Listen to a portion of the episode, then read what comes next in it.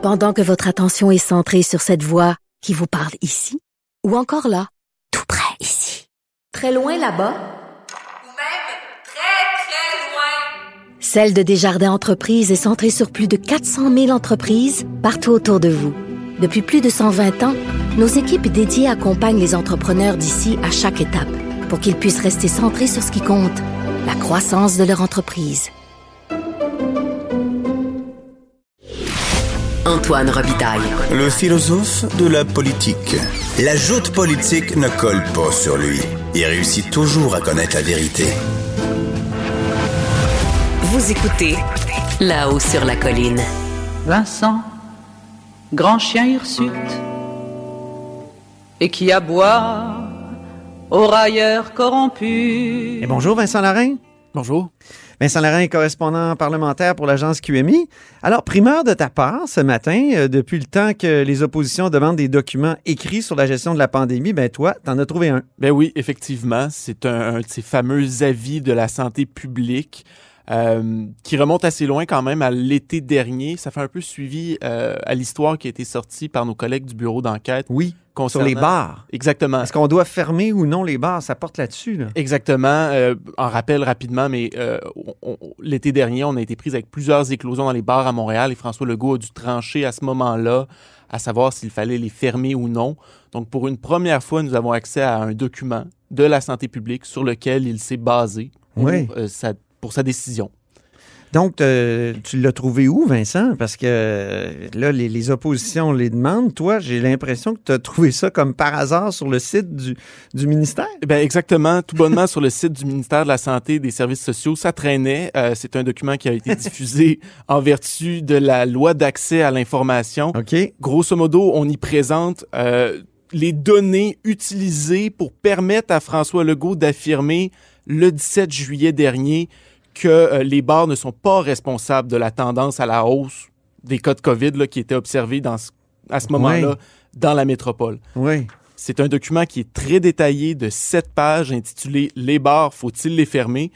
Ce qui est intéressant, c'est que ça donne donc un, un- un rare aperçu de, de, de, de ce sur quoi se base la cellule de crise gouvernementale sur la COVID-19 pour prendre les décisions qui, qui rythment la vie des Québécois là, depuis presque un an.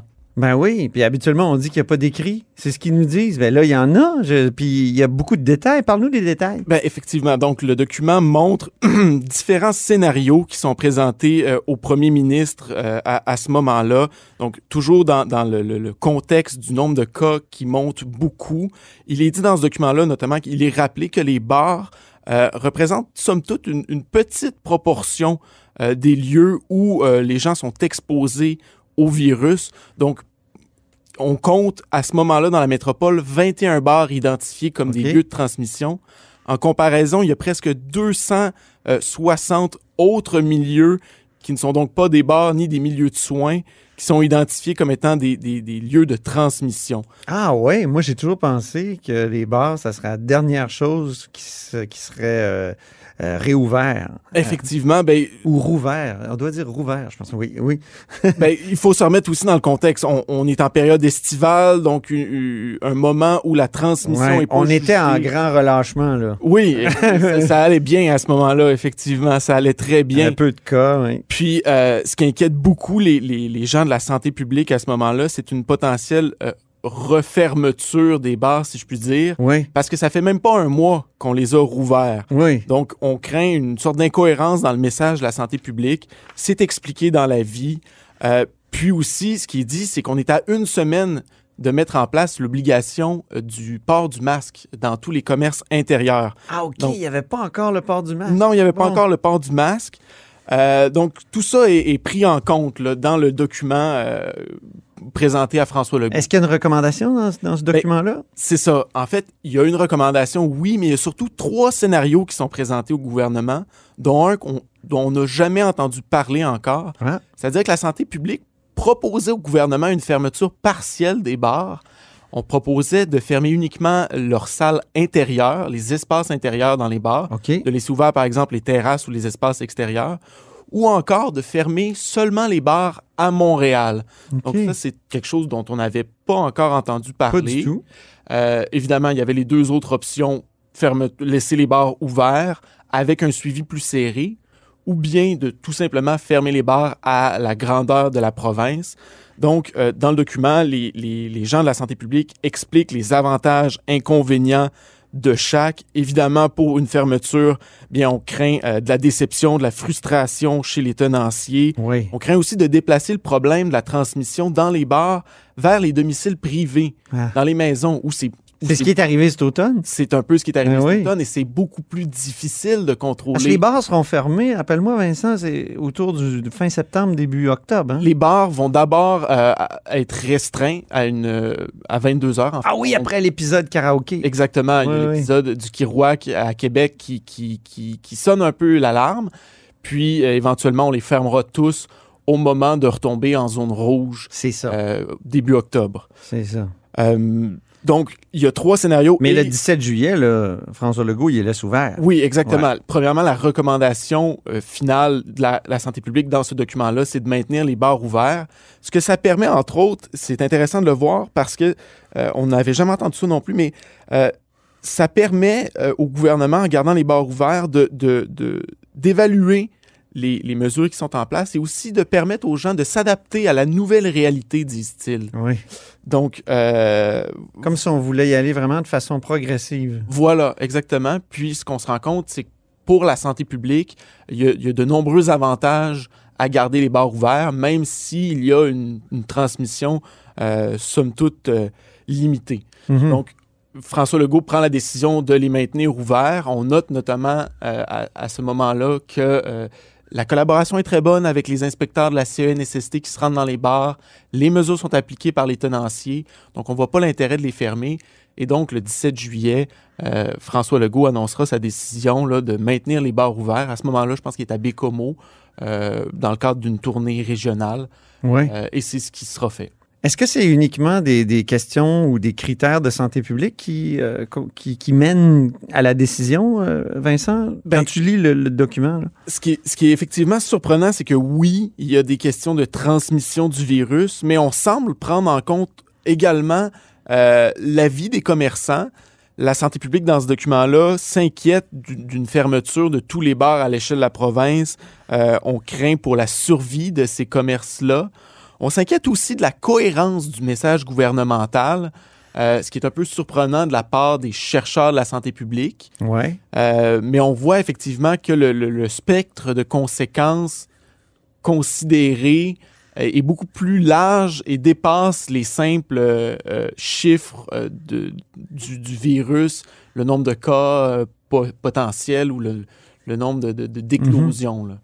Bien. Donc, comme je le disais tout à l'heure, ça, contredit euh, l'argument qui a été avancé à l'effet que les recommandations de la santé publique sont surtout faites de manière orale. Là, on a vraiment plein de détails écrits. Bien, effectivement, ça fait des mois que les partis d'opposition demandent à voir ces avis-là. Ils veulent savoir sur quoi le gouvernement base ses décisions euh, en lien avec la COVID-19. François Legault, en octobre dernier, s'était défendu de ne pas publier ces documents-là en disant tout simplement que les avis du directeur national de la santé publique, le docteur Horacio Arruda, sont rendus majoritairement, là, en, en général, ils sont rendus de manière orale. Euh, je le cite à ce moment-là, il dit La majorité des recommandations du, du docteur Arruda sont faites oralement. C'est texto ce qu'il a dit. Oui, c'est ça. Donc, on se rend compte que c'est pas vraiment le cas, en fait, parce que dans le cas qui nous concerne, c'est un document très détaillé, je rappelle, de sept pages, avec différents scénarios, des recommandations, beaucoup d'explications, des données. Il y a un état de la situation qui est fait pour chaque région. Euh, donc, vraiment très étoffé. Évidemment, j'ai soumis ce point-là à l'attaché de presse de M. Legault Oui. euh, pour savoir comment ça se fait que, que le premier ministre pouvait prétendre que ce n'était que des avis oraux.